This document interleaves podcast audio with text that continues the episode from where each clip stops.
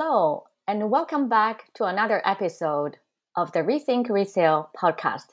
I'm your host, Haisha Yu, and today I'm speaking with my guest, Sophie Ferrer.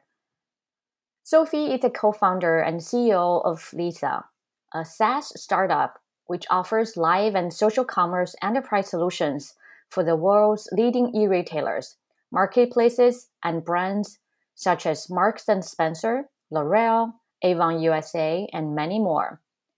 On the side, Sophie is also a guest lecturer at Columbia University on the topics of social and live commerce. Her company, Lisa, is on the mission to help e retail easily transform into social discovery destinations for their communities and enable seamless cross platform experiences for the entire ecosystem.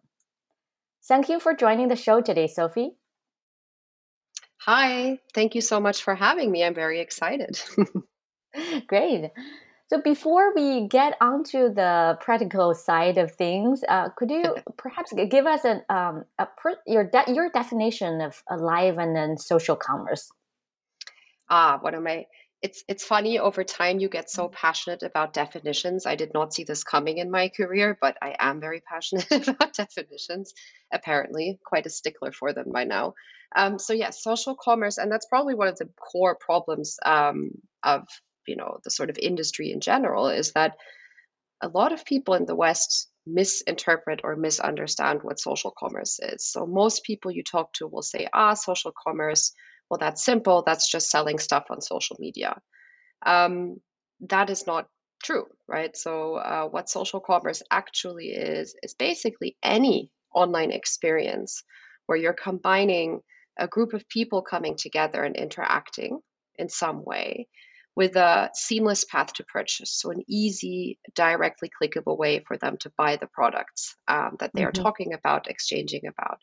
So, mm-hmm. what that includes is, for example, in game shopping, right? Uh, that mm-hmm. could be considered social commerce or, right. you know, VR shopping, AR shopping. What it also includes is live stream shopping. So, live stream shopping is one example of a social commerce format. It is, for example, in China by far the biggest one. So, it's the most mm-hmm. commonly known one, but it's also right. only one example. So, it has a much bigger set of experiences that social commerce includes than just buying stuff on social media. Exactly. I think, as uh, we have seen in all the media and discussions, there are many versions of the definitions. It also shows how popular the or how trendy the topic is. And could you share a little bit about your company, Lisa, and its social commerce solution? Yeah, I'd love to. So, uh, my co founder and I set out to help mostly large retailers because they tend to have the most difficulty in transforming easily and quickly. we, we set out to help them basically transform their online shops from being these very sort of transactional, two dimensional experiences, if that's what you want to call it, to actually becoming a place where people want to come to be inspired, where they have mm-hmm. an actual discovery, where they have experiences. So we felt like e commerce was lacking that sort of experiential discovery layer, which social media, for example, provides. So mm-hmm. what Lisa's SaaS solution do essentially is help online shops to think of it like a social media entertainment layer on top of your online shop. That's what Lisa mm-hmm. does. Mm-hmm. Yeah, I like that. Uh, you mentioned about experiential entertainment layer on top of uh, the transactions. A very interesting solution and concept. How did you come up with this idea of building up? I know that prior to founding Lisa, you worked at Metro Group for 10 years, responsible for digital customer experience innovation. What was your journey like to Lisa? So, yeah, I worked in big box retail for 10 years, as you said. I actually started as a trainee in buying. So, I did a very classic sort of retail evolution. And I tended to gravitate more and more towards customer experience related jobs. And then, as you said, in the last two years uh, working for Metro Group, I helped to build up the innovation department. And what I saw is that generally in retail, there's a massive disconnect between people which speak tech and people which speak customer. Therefore, there is this function that is required, which is literally people that understand tech well enough to understand what it can enable, but also understand customers well enough to understand what kind of experiences they would like to have, what kind of problems they would like to have solved with that technology. And that's what we set out to do with that innovation department. However, after 10 years in, in a big corporate, um, for me personally, I also felt like it was time to yes, roll up my sleeves and get my hands dirty. And with my co founder, who is also my husband, by the way, uh, mm-hmm. we set out on our first venture, which we were not very successful with, which was to build an online shop, a D2C online shop for kids' fashion. And in this mm-hmm. online shop, we basically experimented with all these different, ex, you know, experiential things among which uh, we were experimenting with live shopping. So think of us, you know, five years ago, basically, or me selling kids fashion via Skype or FaceTime to wow. customers in Mexico. and yeah. realizing that there was something about this mm-hmm. format, there was something in this instant live connection which just worked so well. Mm-hmm. And we then decided that based on our skill set, it made a lot more sense that we actually help other retailers with SaaS solutions and scalable SaaS solutions to create these kind of experiences for their customers. And that's how, based on the learnings from our first venture, we pivoted or created our second venture, then Lisa, to help mm-hmm. retailers with SaaS solutions. Okay, wow. You have experienced the live commerce uh, more than five years ago. And you, are yeah, you're, you're right. I think uh, you have observed uh, the live shopping trends happening in China, for example. And then China probably has almost a billion users watching live streaming events on a daily basis. And then about two thirds of them actually make a purchase. So we have seen this huge uptake of companies testing social commerce, live shopping features in the US and Europe. How how did you see this opportunity and what are the perceived barriers for them? Yeah, sure. First of all, I think, you know, people look to China, and I think it's easy to fall into the trap of saying, oh, well, that's China, that's very different than here.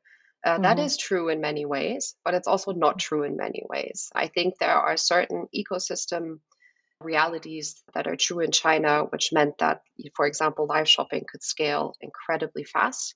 I mean, mm-hmm. if 90% of all e commerce revenue is done by two big players, then if these two big players decide that live shopping is now happening, well, it's now happening, right? So mm-hmm. obviously, yeah. we have a much, just as an example, so obviously, we have a much more fragmented ecosystem here, which means that, you know, scaling this is going to take longer. But the difference I don't agree with is that people say, or some people say that, you know, customers here just aren't that into it. It's mm-hmm. kind of like saying, you know, back then, you know, online shopping is only going to be a thing in certain countries, or social media is only going to be a thing in certain countries. It's it's right.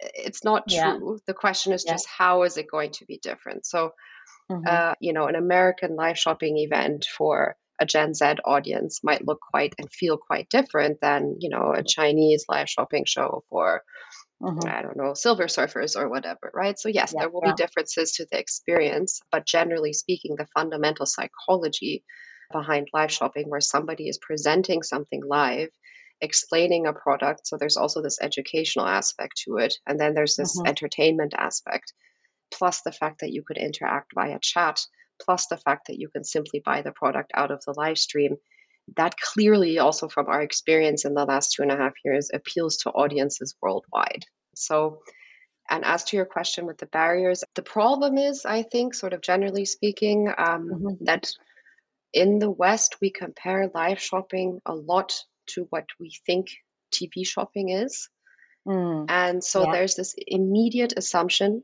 that to do live shopping, you need to somehow build a studio, you need to have trained hosts, you need to have all these things, you need to invest all this money.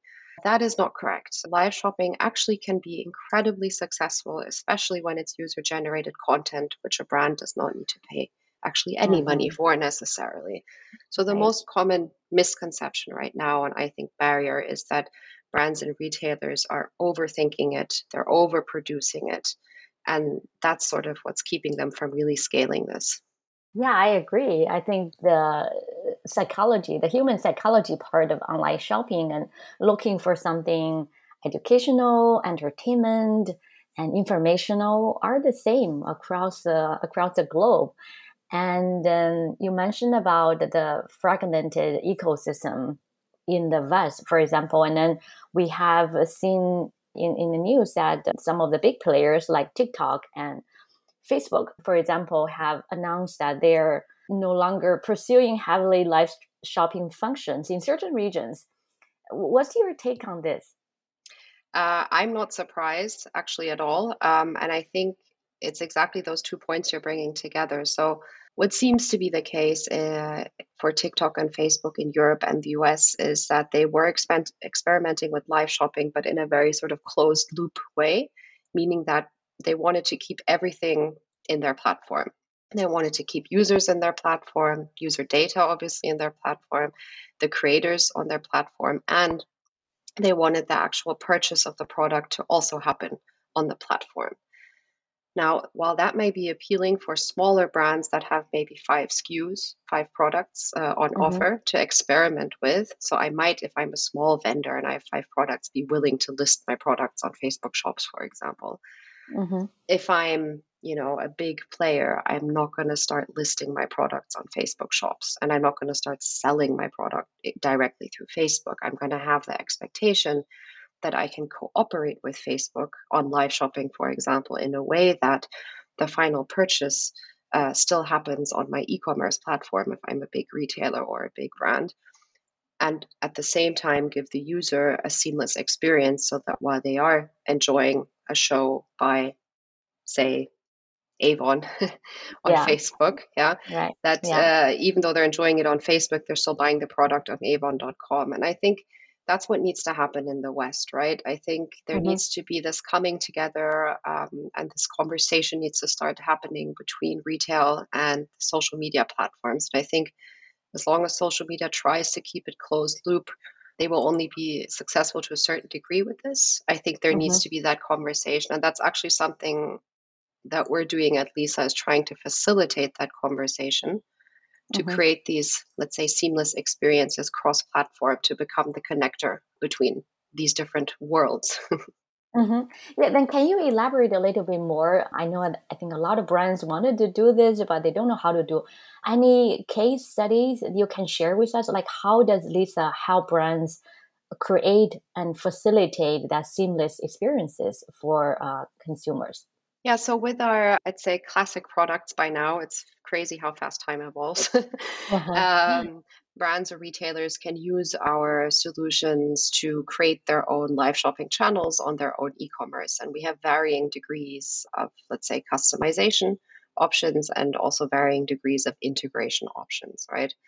And so a brand like Charlotte Tilbury, it's a cosmetics brand which is famous in the UK and the US. Mm-hmm and yeah. they use Lisa to do live shopping in the UK and the US. That's an interesting case for me because they have done so many things incredibly well. So, first of all, from the get go, they were a brand that already had a very strong direct customer relationship, right? Mm-hmm. Online. So, they already had a strong digital community that they could tap into. So when they went to their customers, they said, "Hey guys, you know, we now do live shopping. Sign up here for the next event or click on the link to join, they had a big resonance, right? Of course, mm-hmm. it started small and then it grew and grew and grew. But they just did an incredibly good job um, at creating also content which was really compelling, uh, mm-hmm. uh, which made people want to come and want to stay. So they have also incredible engagement rates and dwell times. And as a result of creating content which is highly relevant to their audience, they also have conversion rates of up to 35% which is mm-hmm. for the wow. West yeah, pretty pretty good. yeah, I know. wow. So that's one that's example, and another example. So you might think, okay, well, uh, you know, a brand like Charlotte Tilbury, they already had a big digital audience. You know, this is a very natural fit for them because also beauty, you know, lends itself to have tutorials. So there's obvious things that you can do. We're also working with, for example, Marks and Spencer in the UK, which is from the outside perspective at least a very mm-hmm. classic department store business yes. right with a strong mm-hmm. online foothold but nonetheless Right. They are doing an incredible job at embracing this. They've really sort of decided that live shopping is going to be an important part of their future strategy. Mm-hmm. And they see it as like a, I guess, as a customer loyalty tool. Mm-hmm. Right. So they really look at, okay, you know, how many, not only how many people are coming to the events, because that's not, by the way, the best thing to optimize for, but they really look at, are we just generally are we creating things here that are interesting to our mm-hmm. audiences mm-hmm. and does it keep mm-hmm. them coming back for more mm-hmm. and it does and that's the biggest success i see in that case that they've also discovered that people come and rewatch the recordings like the same people will rewatch something multiple times right mm-hmm. which is really exciting yeah wow great examples of a brand with digital community already enjoying 35% conversion rate and traditional brand retailers use live shopping social commerce as a new way to attract customers. Uh, so to expand that what kind of uh, categories could enjoy this potential? Is there any specific advice would you give to brands considering live or social commerce yeah, so I mean, Haisha, as you know, in China, literally everything from oranges to Bentleys is sold via live streams, right? So even rocket ships, yeah. Yeah. So you know, th- there's no real limit. Um, mm-hmm. uh, it's also I've noticed um, maybe a bit of a Western thing to think of this in categories so much. So, we, for example, we're completely, if you will, category agnostic. I personally believe that there are categories that are going to come next, which are going to benefit from this so much, like consumer electronics. And mm-hmm. one that I personally really hope embraces this soon is DIY. Mm, because yeah. if you look at the kind of content that people consume, for example, uh, through yeah. live streams on, I don't know, yeah. YouTube or as videos, right that kind of educational, you know, how to whatever renovate your garage or whatever, you know, like yeah. those kind of how to things, but or also consumer electronic reviews, right? Those things yeah. get clicked on so much and they get watched so much. So why aren't, you know, retailers in those spaces leveraging this kind of content which people are actually generating for them already in their name yeah. uh, and bringing it to their own audiences in a more, I'd say, branded uh, and self-controlled also way. So I see so much, so much potential in those spaces, for example. Mm-hmm. Yeah, that is great point. I think, as I mentioned in last month's retail influencer mixer event, we talk about the creator economy, and we mm-hmm. are all creators in this economy, right? And we are all consuming contents at the same time, and then even folding origamis and then mm-hmm. cookings, right? Buying like what to buy for our family, for our children. We all uh, like look for content online and are created by normal consumers. And you're right. I think the the sky is the limit, probably. And in the business I ran before, our team has used uh, live shopping to tour the manufacturer, for example, or to mm-hmm. do a show and tell about a new product. And sometimes just interview uh, the founder for the stories. And a lot of times it was amazing to see like how relatable the consumers can feel when the founders share the authentic stories. And otherwise they, they could not find this kind of information somewhere else. You know, that's a great, uh, great point. I think authenticity is you know the critical element in all of this you still want something to look professional right i mean let's yeah. face it if you're a brand or retailer you don't want something to look like somebody you know made it in their garage or something so mm-hmm. a certain level of professionalism and how it looks and feels definitely should be there but given the technology capabilities today and also the level that creators are at by now that's actually not that hard to achieve, even in a simple sort of setting. And then the authenticity really is this sort of difference between people sort of just watching a show or actually right. really engaging and interacting because the closer they feel to to the person that's hosting the more relatable they are the more questions they will ask the longer they'll stay and the more they will buy right yeah i think uh, live shopping for example have uh, experienced from product feature explanation. It's more of a customer service in more detail, and then it move on to more storytelling. And nowadays, I um, I think there's a trend of story living in a way that I think the person will try to recreate that scenario for the audience to relive or live together, reimagine stories together.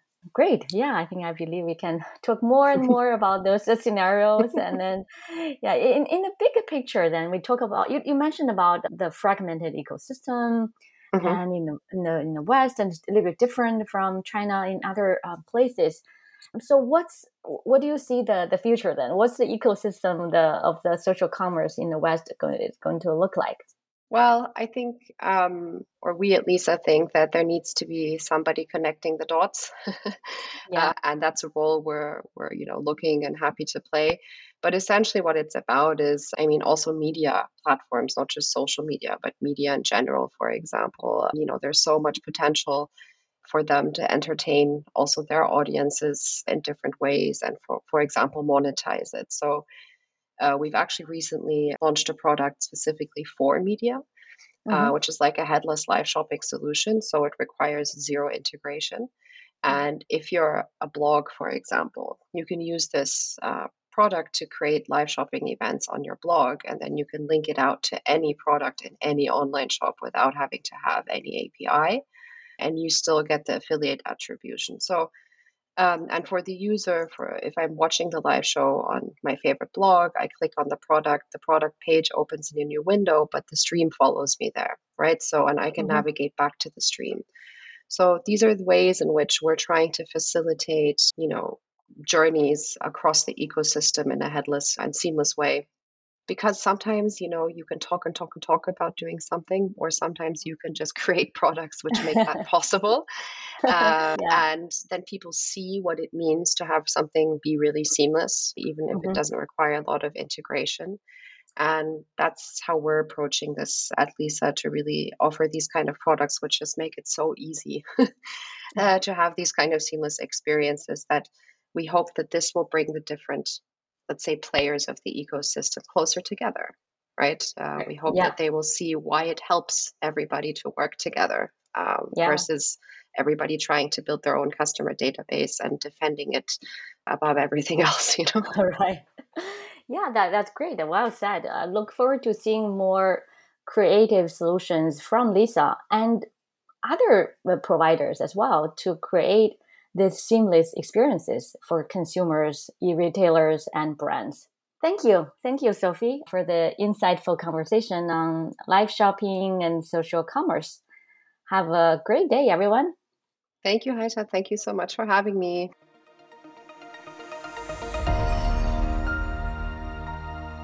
Thank you for listening to the Rethink Retail podcast. Don't forget to join us next week for another episode. And if you're interested in being a guest on the show, apply at rethink.industries slash podcast guest. That's rethink.industries slash podcast guest.